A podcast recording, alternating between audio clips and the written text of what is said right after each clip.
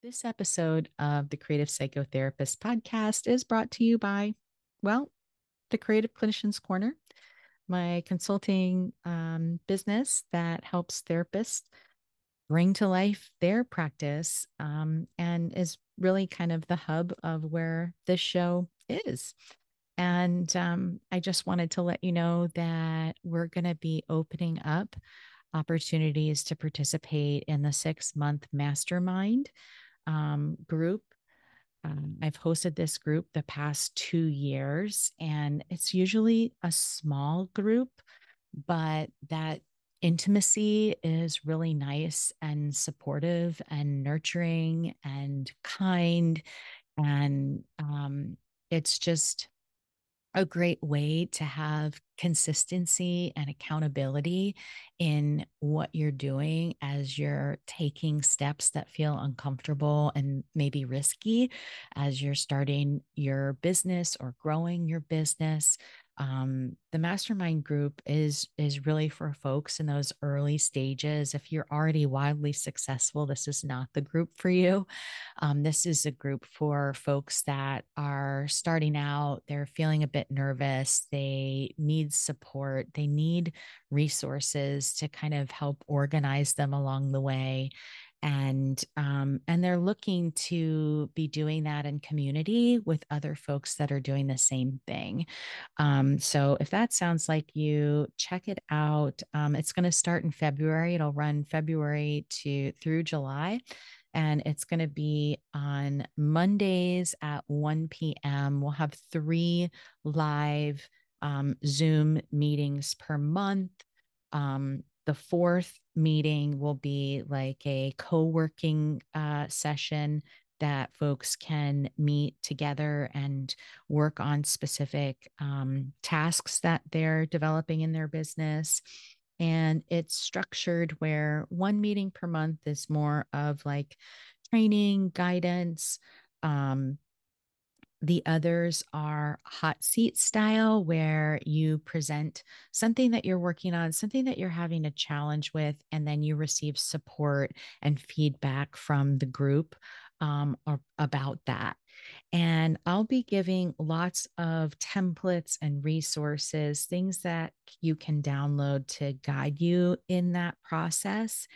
And we also have a private Facebook group where we stay connected uh, throughout the weeks.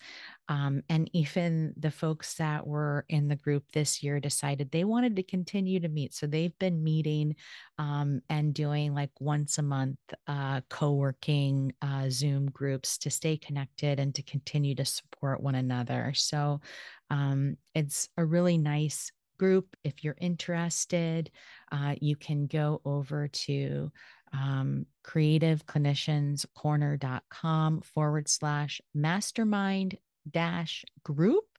Um, it's also under the lab tab. If you click on that, uh, the button will pop down. And there you'll find lots of um, ways on the sales page to set up a 20 minute call with me to really see if this is the right thing for you. Um, if it is, awesome. But if not, maybe there's something else I might be able to recommend that would be beneficial for you at this stage of where you're at. Um, so I hope to hear from you and uh, maybe even get to know you a bit more in 2023. And um, I'll just share with you, um, you know, what somebody shared with me. Uh, Jennifer Lawrence, who was on the show recently, um, or maybe she'll be on the show in um, a couple of episodes. Uh, she's been participating in the group the past two years. And this is what she said.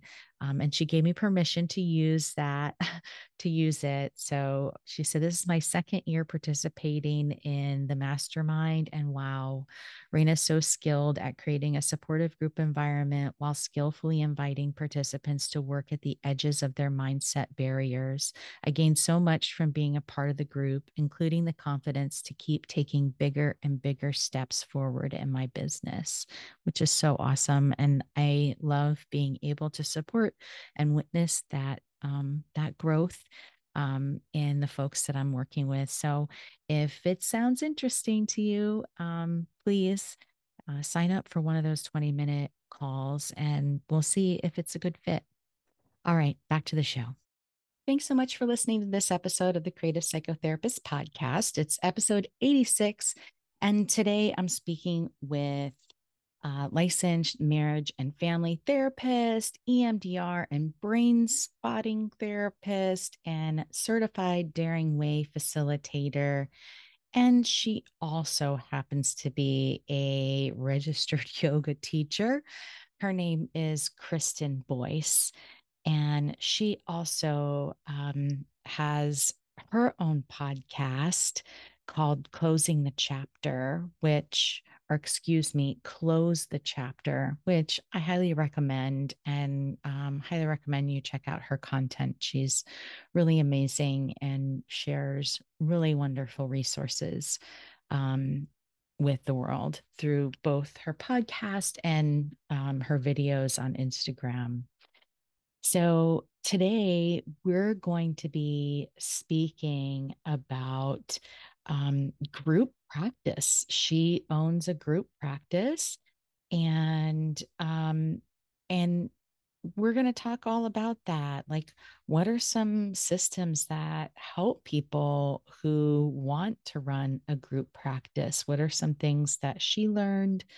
Um, about onboarding new therapists and, um, you know, just how to stay connected when we're working in a remote office, right? Where people aren't necessarily together and interacting all the time. Um, anyway, I hope you enjoy this conversation with Kristen Boice. The Creative Psychotherapist is the official podcast of the Creative Clinicians Corner, a practice building resource for creative psychotherapists. TCP Podcast is the cast for creative, expressive, and experiential focused psychotherapists curious to learn how to design, build, and scale a thriving private practice. Your host, Raina Lombardi, interviews successful therapists about the tools and strategies they have used to develop creative, focused practices.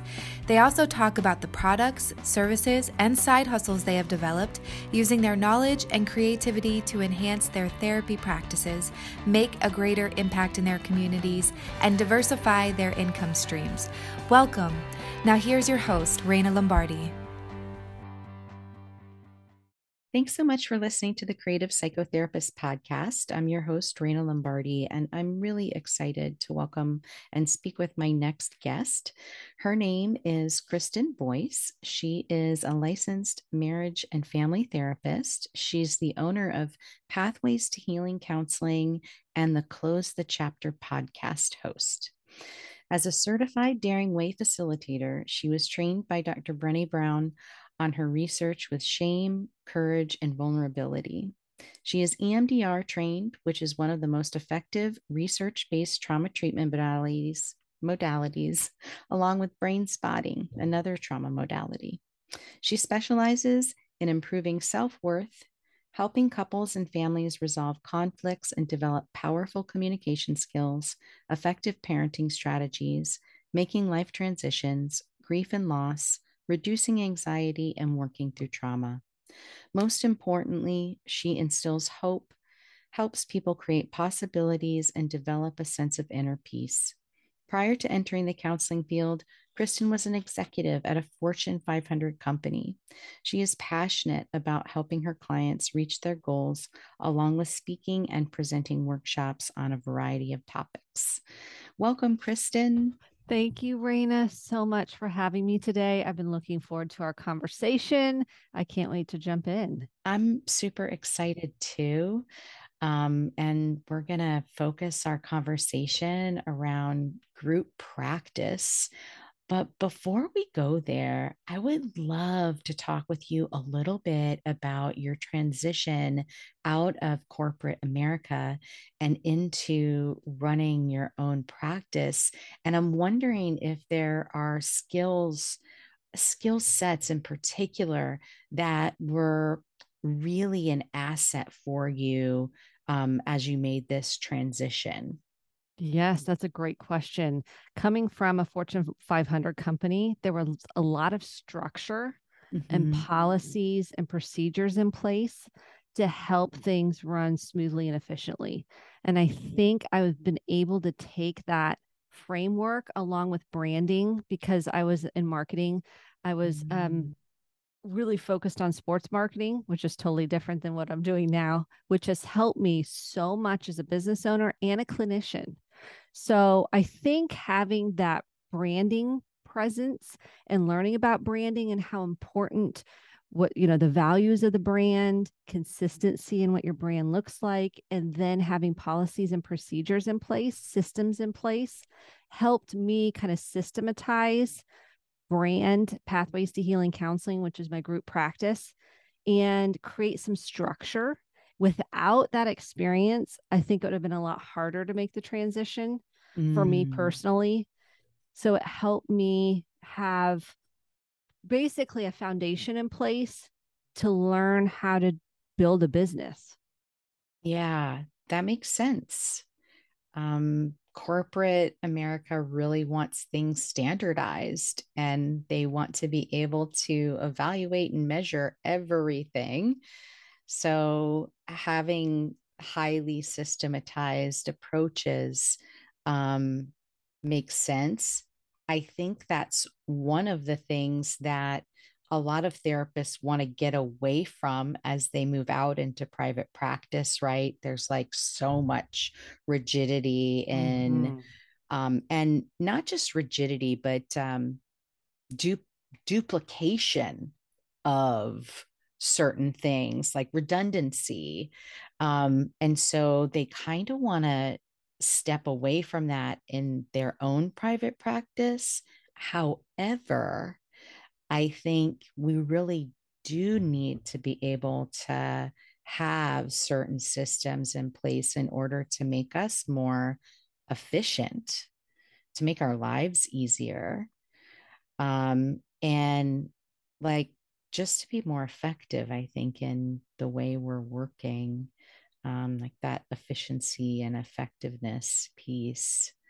What are some systems that you systems and processes that you've created in your group practice that really make a huge impact in just your day-to-day life First and foremost, I think when you're starting a, a group practice, I didn't, uh, you and I were talking before we came on how I didn't start off deciding I'm going to start a group practice. I was just a solo practitioner.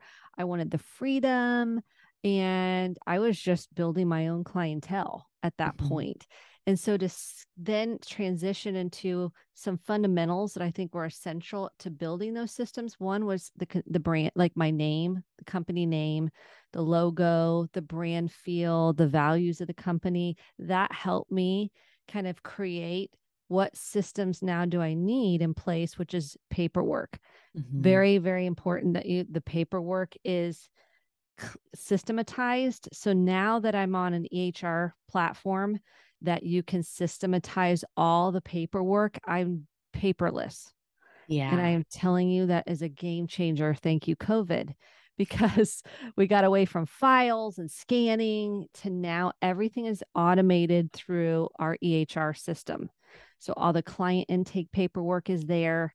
All of the forms we need, we can just upload them into the portal and give the client has the login information. It sends them an email that we've uploaded a form or we've uploaded a piece of paperwork and it's all right there, one stop shop. That is the number one system that I think is essential to the efficiency of scaling a you know a private practice, especially if you're going into a group for consistency of the forms.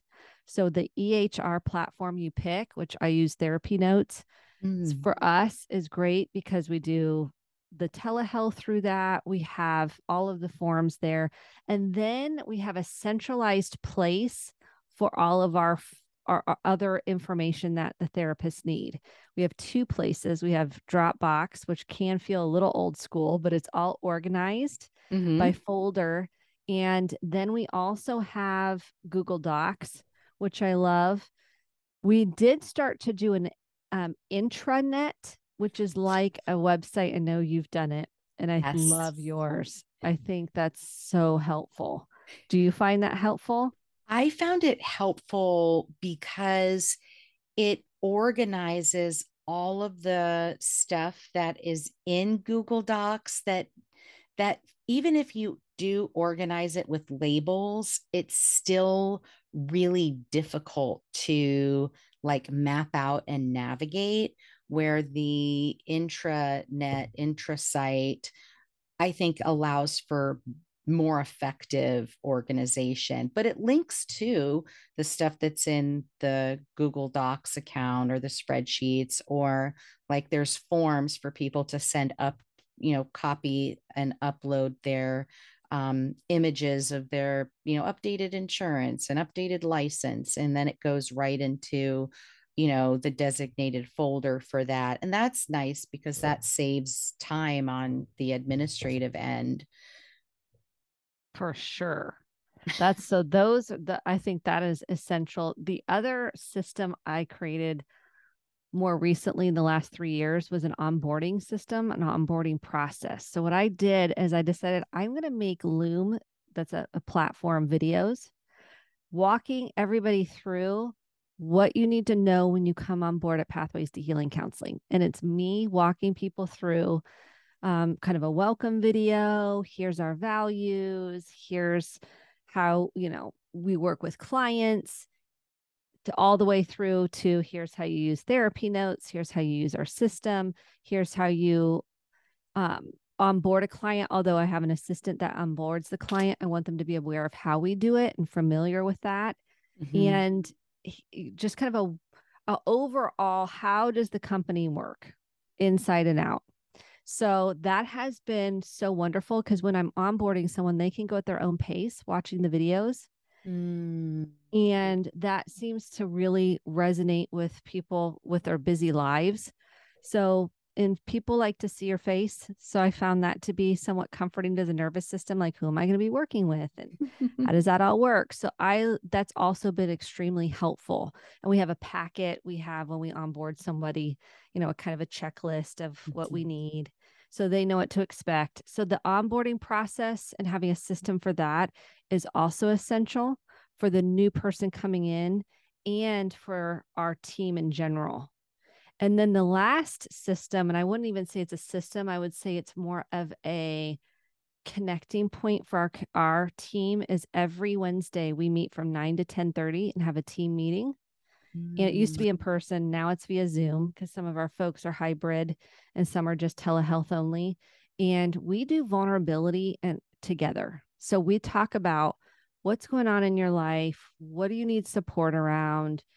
How can we walk alongside you? Because we're living out what we're working with clients and hoping clients do. We're living that out as a team.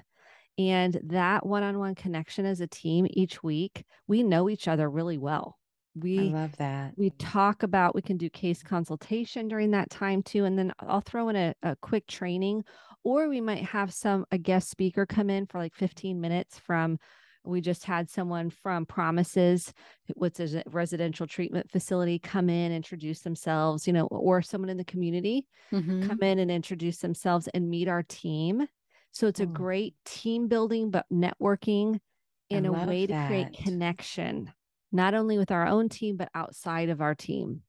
That's fabulous. I know um, a colleague, a local colleague, and she was on the podcast really early on. Her name's Charity.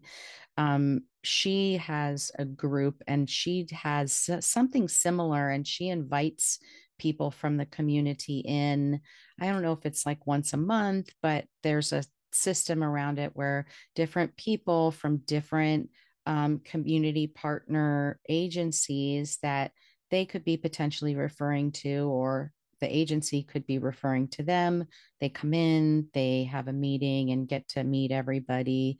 I feel like that is a really um, powerful thing to do for business growth in addition to your like team camaraderie and and development too.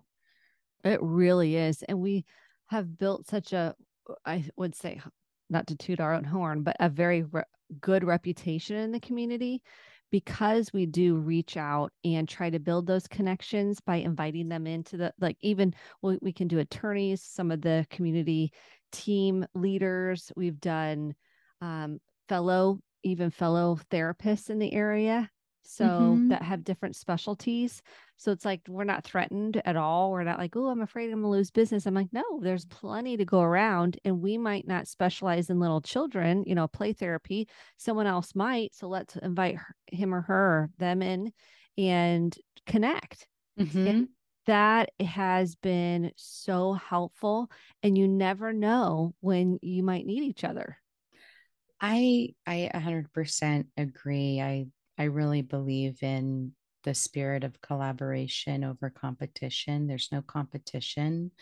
Um, and when you're able to have that perspective and that sense of openness and you you're able to build a great community of people that are going to support you and what you're doing but also where you can effectively support the people that you're serving when you can't provide what they need right? We're we can't be a jack of all trades i guess um, in terms of like the therapy that we offer. Everybody specializes in something different and you know if somebody presents with a a particularly challenging issue that there's nobody on the team to you know work with that then ethically we have to we have to have somebody else to refer to and why not why not make friends with them?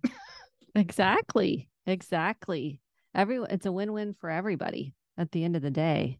Mm-hmm. i started that really early and i'm glad once i started the group practice and i'm really glad i did it's something i've continued to do and the team really likes meeting different professionals in each industry and area because then we have a we can say we personally met the person. I feel hesitant to give a referral unless i have some sort of feedback mm-hmm. or i've met the person personally. Right. Right. No that makes sense. Um sometimes it's it it's challenging to meet people but um if when all possible uh, this way you start to develop a relationship and understand who they are and you know what are their what are their assets um, it makes you it makes it like a better more accurate way of referring right because we could easily refer to somebody else because we think they might be able to address said challenge but then mm-hmm. The client gets there and they're like oh no actually like that doesn't work and then they need to be referred to somebody else which can feel really off-putting for the client. Yes exactly. Yeah. How many people are there in your practice? We have 15 clinicians. Yes. You, and that was not my intention at all this is the growth of our practice and we specialize in emdr and brain spotting so mm. we are known for trauma work and we built that niche pretty early on. I was trained in EMDR fairly early, 12 years ago, 13 years ago. Now it's pretty much uh, a lot of people know what EMDR is. Um, eye movement desensitization reprocessing. It's a form of trauma therapy. And that became, as that grew and we became known for that, that helped us build referral systems because people would of course report that they were feeling better then they would go tell someone else. And that really has grown our practice tremendously having that clear focused niche. And we do other types of therapy so it's not just trauma therapy. It can mm-hmm. be used for anxiety and depression and other things but having a clear I, I didn't start off going oh i'm going to specialize in trauma it kind of came to me. Yeah. You know how that goes. Yes. and therefore, once I bought into and believed in my own life and my own healing, the, you know, whatever works for you, then I had my whole team. So now it's a requirement to be trained in EMDR to come mm. on board, which I didn't used to do, but now it's such a part of our vocabulary, our language, trauma is at the heart of what we do. And mm. I needed mm. someone informed to mm-hmm. understand trauma informed therapy. So that became a requirement now to come work at Pathways. So I really hear um, to like go back to originally you were talking about the importance of values in you know your branding in your policy and procedure and how you're creating your business that you can hear that come through and okay well at first i didn't realize this needed to be a requirement but now it really does because it's aligning with um, our brand and, and what we're known for and therefore we need to have people that are capable and competent to provide that to the clients that are seeking us out, which makes sense. Exactly. Because as I would get referrals for EMDR, I had, and that's how it grows. You know, I didn't have any more room. And so then I needed someone else that was trained in EMDR because if they're coming to me for EMDR and I'm full, that's how it started. I was like, oh, then I'm going to have to have another EMDR trained clinician mm-hmm. to take on th- what I can't handle. And that's how it started. Mm-hmm. Yeah, that totally makes sense too. Um, and I feel like art therapy is very similar in a way, not similar in terms of the treatment approach, but it's similar in that it is a niche offering that only a certain number of people are trained in. And in my community where I'm at, um, there's not another private practice, you know, that an art therapy based private practice. And so I really had to do the same thing to bring on other art therapists to work with me um, so that I could refer people that I couldn't take because um, you just get you get too busy and then when you're when you start adding, you get even busier because now you're the program, you know, the administrator for your practice and you have all those things to like work through in your brain. Exactly. Exactly. And that leads me into my next man. I wish I would have done it a long time ago as I built a group practice. For 12 years, I thought I could do it all. I could answer the mm-hmm. phone, I could do the intakes, I could see the clients, I could onboard people. Absolutely not. I look back, the best decision I ever, ever made was to bring on an administrative assistant. She's phenomenal, you know, really taking your time to find the right person. Game changer. I wish I would have done that a long time ago, talking about systems, because that helps you hone in on the system because you that person's going to take over the intake calls. They are going to onboard your clients, the whole team, mine onboard the whole team's clients. They schedule the clients. They make sure all the paperwork's in before the first session. Like we have to have that in order to schedule with the client, all the paperwork needs to be done. Then we'll schedule with you We've mm. learned that the hard way. It's because we found that some people are showing up to the session without their paperwork done. And of course, we can't do therapy ethically without all the consent forms signed. So we now have a policy that all the forms have to be in first, then we'll get you scheduled mm. and onboarded. And that was a game changer too. That reduced our no show rate for first almost next to nothing now. I mean, because we know they're vested enough because they filled out the paperwork and that takes time. They filled out their credit card information. They've got everything all ready to go. And the ad our admin, Taylor, who's amazing, then she what she does is she's like, okay, we're all set. I've got everything I need. Now we'll get you scheduled. Mm, that is really amazing. And um, and I appreciate you bringing that up because it really speaks to this idea that once you create a system, you need to be flexible and update that system when it's no longer working for you, which happens. It does because it gets frustrating when you're like waiting for somebody to come on and you've booked out your time and they're nowhere to be found. Now, there's some exceptions, there's emergencies and things like that. But what we found is there's so much front front end investment and if the client's willing to do that Therefore, now they're more invested in the process. That's something like you said, you tweak, you change, you pivot as you get information and you learn or you hear something you're like, "Oh, I never thought about it that way. Oh, mm-hmm. I had mm-hmm. never thought to do that first. I'm going to try it and see how it goes." Right. If it doesn't work, you can always change it back but it sounds like it was a real it's a really great um, system. The the fear voice that i hear people you know coming up well that might turn people away but in reality no it's just going to to turn away the people that weren't committed to coming in the door in the first place. So you're not losing out on anything you're gaining you're gaining and you're gaining an upfront uh, way to approach it to say in order to legally have therapy we have to have all the forms in and you explain it to the client mm-hmm. and therefore once we have all the forms in we know you're ready to go we've got everything you know we're we, are we are all set to start your therapy and there's no question mark and then we're not chasing down people for payment forms. It's all right. So the clinician can just go take a deep breath and do what they love to do, which mm-hmm. is work with the client. Yeah, I love that. That's so great. Very cool. This episode of the Creative Psychotherapist podcast is brought to you by Florida Art Therapy Services, my group practice.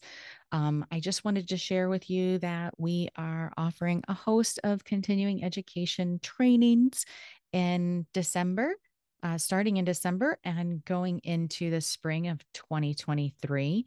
Um, on December 12th, we're going to be offering a six hour supervision um, training specifically for art therapy. Um, I know for folks that happen to hold the ATRBC, the ATCB issued um, like a new requirement where we're all responsible for having six hours of art therapy uh, supervision CEs for our recertification periods. And um, so we're offering that. It's a really fun training. It's going to be online and it will be interactive and experiential. We'll be making lots of art throughout the training.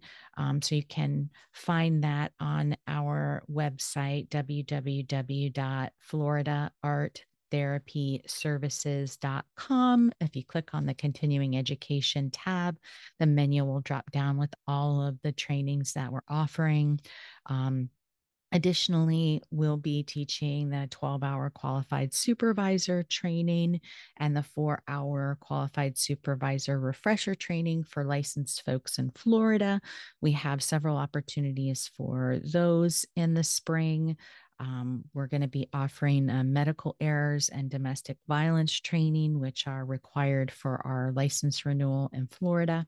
So uh, check those out and uh, we'll also be we're working on adding some more art therapy specific intensive offerings in 2023 so we'll be sharing those with you i'm sure in uh, the um this season two of the show uh, that'll air in 2023 so yes.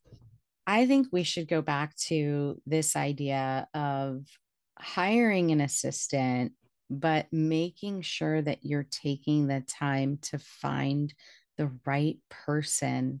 And I'm wondering if you have any wisdom on what that process is like for folks that perhaps have never interviewed anybody to they've never been in a managerial position or leadership position to hire somebody on as an employee or staff member or intern or whatever do you have any wisdom about how to structure that to really make sure that um, people are finding the right person for their group the first thing I did and I recommend is you're doing a brain dump of everything you would want this person to do.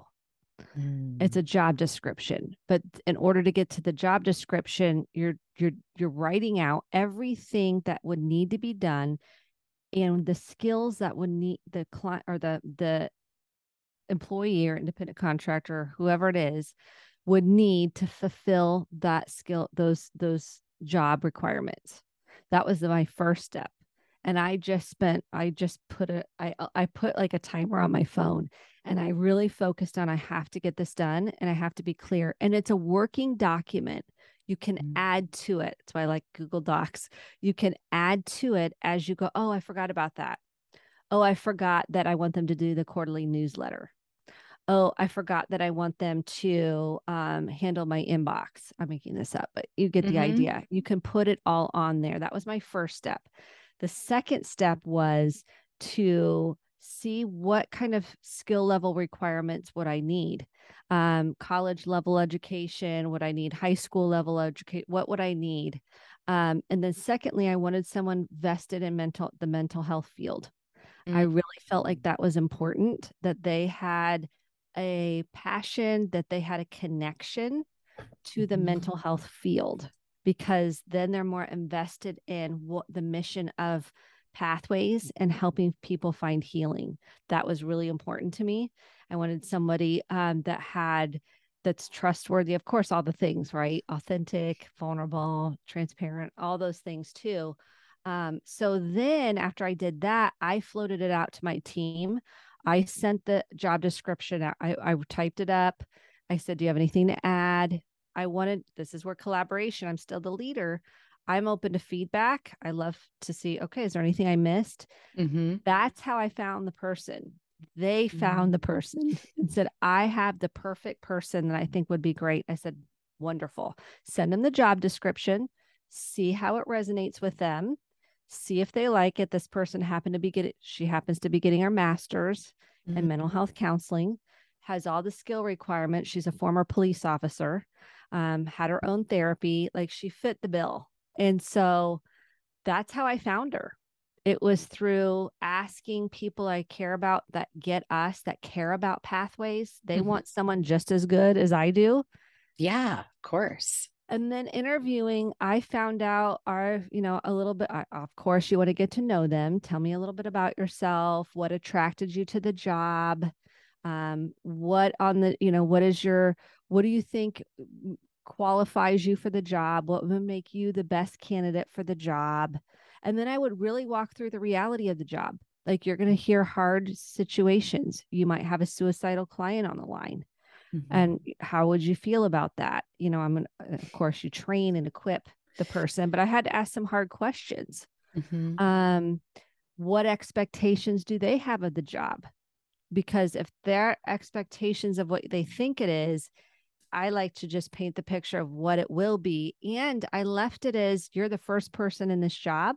We are going to be doing this together. We're going to be tweaking as we go. I'm looking to you for feedback. We're going to have an ongoing conversation about how we can make this better. And I was available at the beginning often because I had to make sure yes. she felt equipped Oh, totally. Yes. And now she's run she's she's got it. I mean, I she'll check in with me if she has a question and then I check in with her, how you doing? You know, and when she comes to the team meeting, she's a part of our team. So she's there at the team meetings. I invite her to trainings. Mm-hmm. I include her on anything we're doing to be a part of the team. And that's important to me that they love pathways as much as I do. I mean, I'm the owner, might not love it as much as I do, and they're vested in um, the process and the mission. I love that. Yeah. I, it's interesting when sometimes we think, oh, I have to go this other route of like, I need to advertise um, this position like in the traditional way of like putting it out there. But then you don't get that um, that level of curation because people are responding to it, but they might not really understand where your colleagues, they know. And and so they're able to make that recommendation, uh, which is really cool and probably saves you a ton of time and energy uh, because you didn't have to go through the process of interviewing a lot of folks that did not fit the description. Um, I've done the interviewing process for an assistant, an in person assistant, in office assistant a long time ago. This was a few years ago. And, um, and oh, it was hard. Those interviews were hard. And it was hard to like tell people, I'm sorry you didn't make, you know, you didn't get the cut. I had somebody get really mad at me. and I was like, oh, okay, yeah. well, my instincts were on that. my instincts were right on there. yes, it's validating to go, okay, I made the right choice by not bringing you on. Right. Um, yeah, if you're going to get mad at me because I'm saying, oh, you don't quite meet the, you know, what, what we're asking for, um, that was a good sign that it was not going to be an effective dynamic. Um, but now I too have somebody in their master's program, and she's wonderful, and um, she's receptive and you know takes feedback well. And again she cares about mental health. She cares about the work that we do. And she actually started as an undergraduate student intern. She was trying to figure out if she wanted to go into therapy for graduate school. And um, and so she came on and did an undergraduate intern. So just doing administrative stuff, helping me with all the administrative stuff, which my other assistant at the time was like training her and, and helping her. And when that assistant left, she was like, I think we should ask Leanne if she would want to do the position. And um, and so it all it worked out really, really well. That's beautiful. Mm-hmm. Yeah, even tapping into your intern, like you said. That's amazing. Right. here she is. Yes, and and things are going great. Um excited she's in her like second year of grad school and starting internship this year so her time is a little bit um, you know she only has a certain amount of time to dedicate to the the job but that's okay because she does it remotely and she zooms in on the team meetings just like you you know you're talking about. I think we have a very similar approach in how we think about the way we're doing the business piece. I think we do too because my assistant's in arizona and we're in indiana. Yeah. Who would have thought we could do this remotely and uh it works seamlessly that's amazing. I yes, she's still a part of the team and she still feels connected. And then we also have what's called GroupMe. It's an app, Ooh. and we communicate with each other. Um, let's say we have something going on personally, and we just need a little uplift or a prayer request or something like that, or we need something. Someone's computer died, and she's like, "Does anyone have a backup computer?" And we can communicate with each other outside of counseling hours on personal things on the GroupMe app. So it keeps the connection of the team mm-hmm. going and that. builds that camaraderie and support. And then we're there to acknowledge hard things that we all go through, you know, losses and hardships and illnesses and births and deaths and yeah, life life together. Mm-hmm. Mm-hmm. I tried to set up something similar in um, in the Google Suite, where it's like a chat feature, but it it just didn't take. Um, so I'll look into that. group GroupMe. Group Me, and it's an app on your phone, and it seems to be really. and we can do pictures. So if someone has a baby, or you know, you see grandkids or their kids, we can see each other's families, and you don't have to participate if you don't want to. Mm-hmm. And we strongly encourage people so they feel connected. We mm. want them to feel mm. part of the team. They want we want them to feel like they belong. And so that's another avenue to feeling like you're connected to everybody outside of just the counseling hours. Yeah, which is it, it is really challenging when we are working different schedules. Sometimes like um last week there was several of us in the office and at the same time and one of the therapists is like oh my gosh this is so exciting uh, because oftentimes you know we're like passing each other or like we're in the rooms at the same time, but might leave before we get to say hi, bye to the other person. Um, so having that dedicated space to continue to maintain connection and support is really helpful. It is. Our team does the same thing. Like, we got to see everybody. We have three different locations. So sometimes that's hard to see each other. So when they do get to see each other, they're so excited. We do quarterly get togethers, mm. different events. We'll go to like a play together. We've done um, a cookout, you know, at the back of the building. It's on an eight, our main office is on an acre and a half. We've done, um, oh, we've done so many things. We've done equine therapy together. Fun. I mean, so we try to do fun things together as a team out four times a year outside of you know the counseling hours also that's awesome yeah so the last thing that i wanted to talk to you about is as the administrator who's responsible for this group who probably has created a fair amount of the the stability of the income within the group from their own clientele. How do you start to make adjustments in the role so that you can be more effective in terms of the administrative processes of things because that takes time.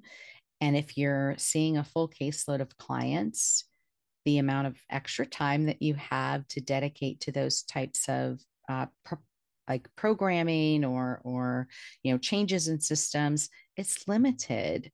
Um, can you share a little bit of what you've learned over the years about how do you navigate that balance?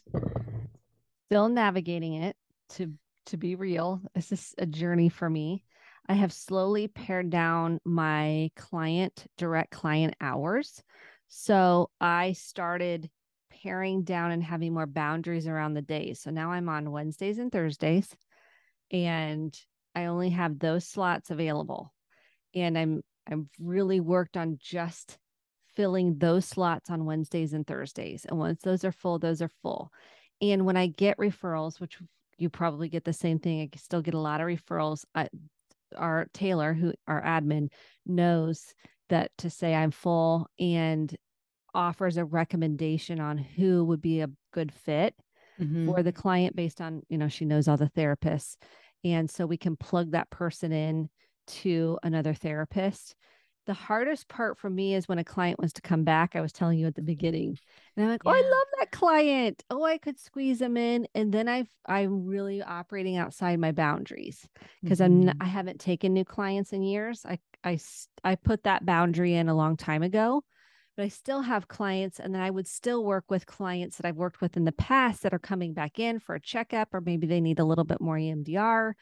And I'm really working on going down to one day a week because I still love working with clients.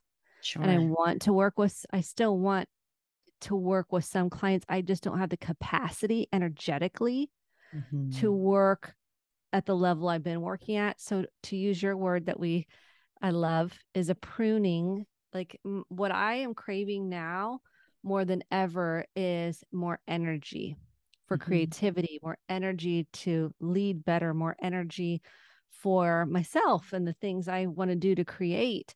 I can't do that if I'm putting all all my energy is pouring out into clients.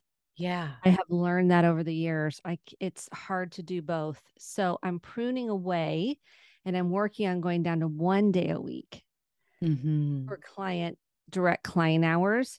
And then I'll see how that feels.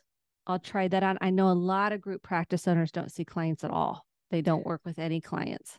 Right. I know, uh, which I was surprised to learn that.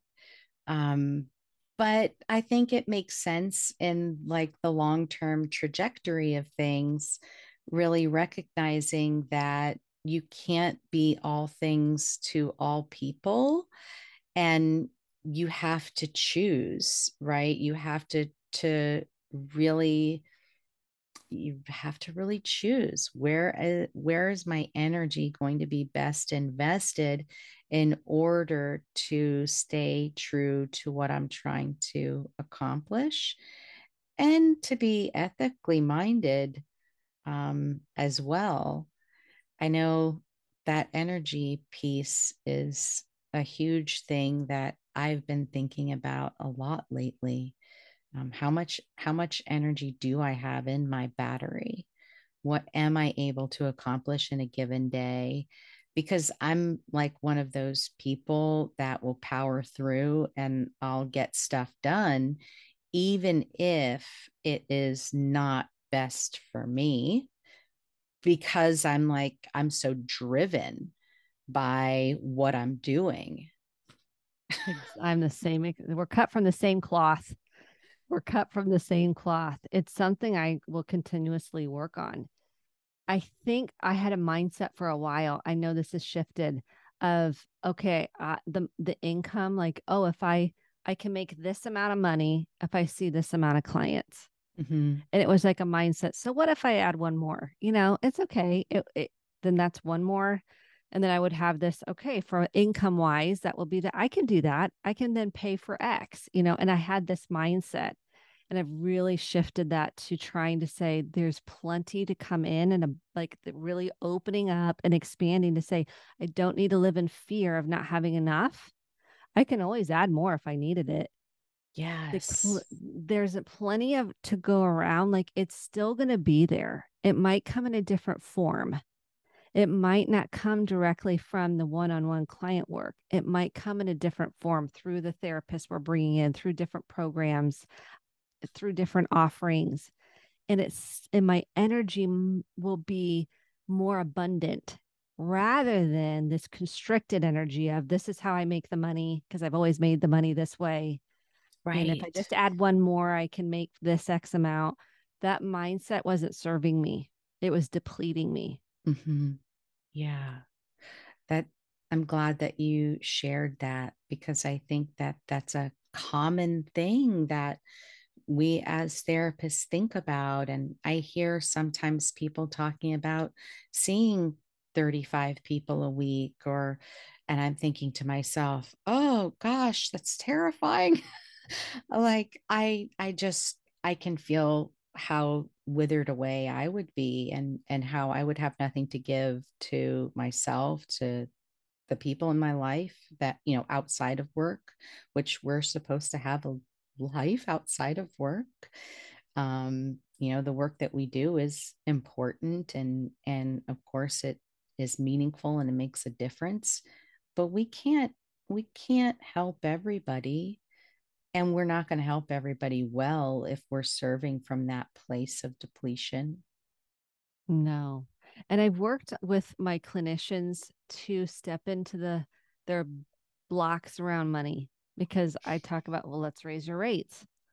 I mean, yes. you're doing really, you are offering such an important level of service to the client and the fear that comes back I also can struggle with the same thing. I work a lot with my clinicians on that.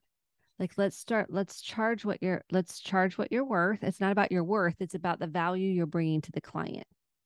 Yeah. Yeah. And it's a tough one. It's a tough one as a as a group practice owner too to say I want them to feel the uh, that level of freedom to charge without the guilt yeah. again still struggle with it myself i'm not acting like oh yeah i don't have any guilt about what i charge because it's something i have to personally work through too. Mm-hmm. but then they don't have to see so many clients.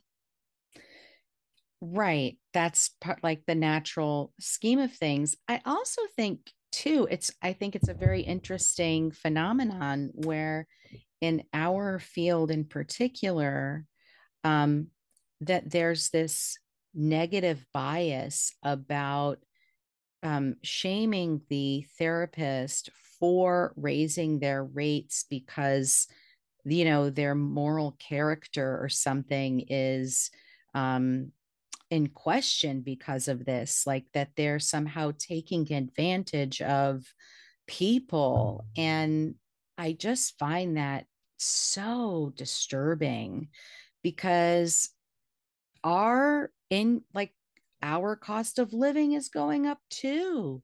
Why why should a therapist be expected to maintain the same maintain the same rate indefinitely right? Like no every other business the rates go up fees go up milk the cost of milk goes up the cost of bread goes up the cost of therapy goes down doesn't make sense it doesn't i i totally mm. agree with you I ha- I feel like we have to do a lot of shame shedding in yes. our profession. Ooh, I love that shame shedding. I am I love that. That needs to be trademarked. Shame shedding. Shame shedding. Yeah. It's brilliant. That's exactly what it is. Because then we feel guilty and bad. Like, oh, yeah. oh, I'm a bad person because, or I'm a bad, you know, I shouldn't be charging this because they can't afford it. And then I feel bad. And it's a whole thing. And then they come in. I had one one case, and I had a client come in and you know try to negotiate the rate, and then they pull up in a in a very nice, brand new car, and I'm like, what? Wait a minute. I thought you were really hurt for it was one of those. It was so powerful for me in my own shame story around charging and money. Mm-hmm it was so powerful. It was for me. It was it wasn't it didn't matter about the client. It was for me. It was an opening invitation for me to go, "Oh, this is for me and to rumble through my shame story around charging too much." Right. Yeah. For sure we're we're constantly like butting up against our own stuff i think as business owners where if we're in a community mental health or nonprofit or even in education like we don't there's no money exchange. We just do our thing and keep it moving and we get our paycheck at the end of the day. We don't have to really address all that but as soon as you're out there on your own you it comes up and you're like oh well why why is that coming up? Why do i feel that i have to give everything away at a lower rate? Um, i've shared before how a number of years ago i was looking for a therapist myself and i had set up an appointment with i had gone through the call set up an appointment but on the call before i could even like say anything about the fee they they renegotiated their rate lower um, on the call. And um, and i had and i still made the appointment but i ended up canceling it because i started processing afterwards and it made me feel very insecure about like well why is that why are they like so quick to reduce their rate? They're not confident in their ability? Like I don't know. That's powerful for you, like to notice that. Go, oh, I that that didn't make me feel safe, even. Right. Like they don't have the confidence in their and what they're offering. Mm-hmm. That didn't feel good in your nervous system. No, it did not. It didn't. And but it taught me something as well in how I handle my calls and when I'm talking about fees, and to just say it out loud, pause and breathe and hold the empty space. Do not fill the empty space. Allow that person to hear it, allow them to make the decision and the choice, and then, you know, close the conversation. But to not try to rush through that that part. That's so that's so helpful to just sit and your sit and breathe through your own discomfort. Mm-hmm. Yep.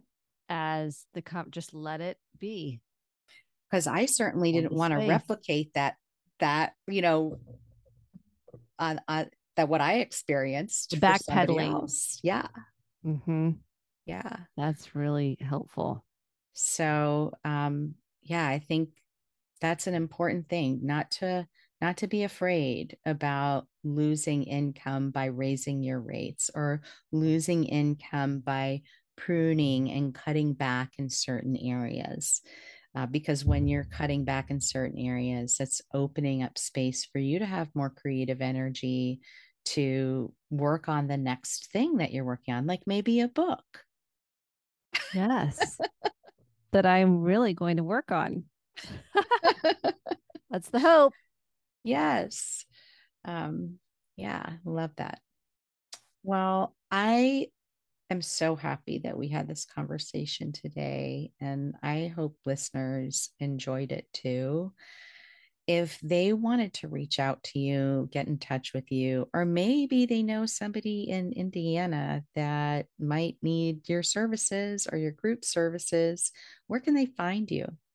So, a couple of places. I have a podcast too called Close the Chapter, which I would love to have you on. Um, so you can find yeah. that on all platforms. And then for the group practice, Pathways, it's a long name, Pathways to TO Healing counseling.com is the group private practice. And then if you want more just mm. on closing the chapter, I have lots of resources on my personal website at Kristen K R I S T E N D Boice, B O I C E dot com. And if you want a free journal to kind of that I use with clients, as maybe you could use it for clients or whatever, you can go to kristendboice.com forward slash free resources. All right. And that can be emailed to your inbox. Awesome. Well, I will definitely put that in the show notes and I'll put the link to the group practice and the podcast, which the podcast is on your um on your personal page, right? Not your yes. group. It's on both, but the, oh, it's on both. It's on both, but the personal my personal page has more of a transcripts from all the episodes. Um, I think we're at 178 episodes. So, oh my goodness. It goes. It's amazing. Yeah, it does. Mm-hmm. Well, so thank you so much, Rena, for having me on. Thank you. I'm I'm so grateful. Me too. I am incredibly grateful we're on this journey together. Uh, me too. Um, and I'm excited um, as we continue to move forward and see what happens in the next year. Me too. Thank you so much. Thank you. Thanks so much for listening to this episode of the Creative Psychotherapist podcast. I hope you enjoyed this conversation with Kristen and you got great ideas about things to be thinking about if you are developing a group practice or maybe you're a solo practitioner now, but you realize that you do want to expand and add on other therapists to your practice, she gives some really great practical tips on helping advance um, advance that uh, goal in a way that kind of sets you up for success. All right, everybody, I will talk with you next week. Thanks for listening to this episode of The Creative Psychotherapist. If you like what you heard, please rate, review, and subscribe wherever you listen to your favorite podcasts. For show notes, downloads, and additional resources, head over to the website at www.creativeclinicianscorner.com.